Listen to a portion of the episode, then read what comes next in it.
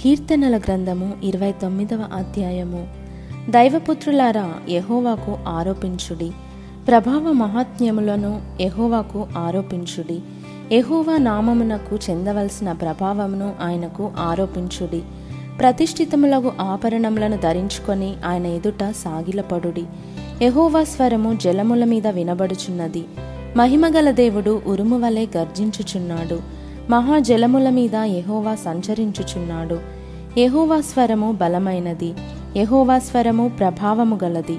యహోవా స్వరము దేవదారు వృక్షములను విరుచును.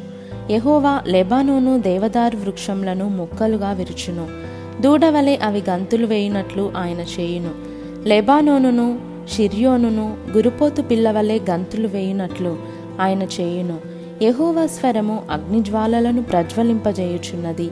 యహోవా స్వరము అరణ్యమును కదిలించును. యహోవా కాదేశు అరణ్యమును కదిలించును. యహోవా స్వరము లేళ్ళను ఈన చేయును. అది ఆకులు రాల్చును.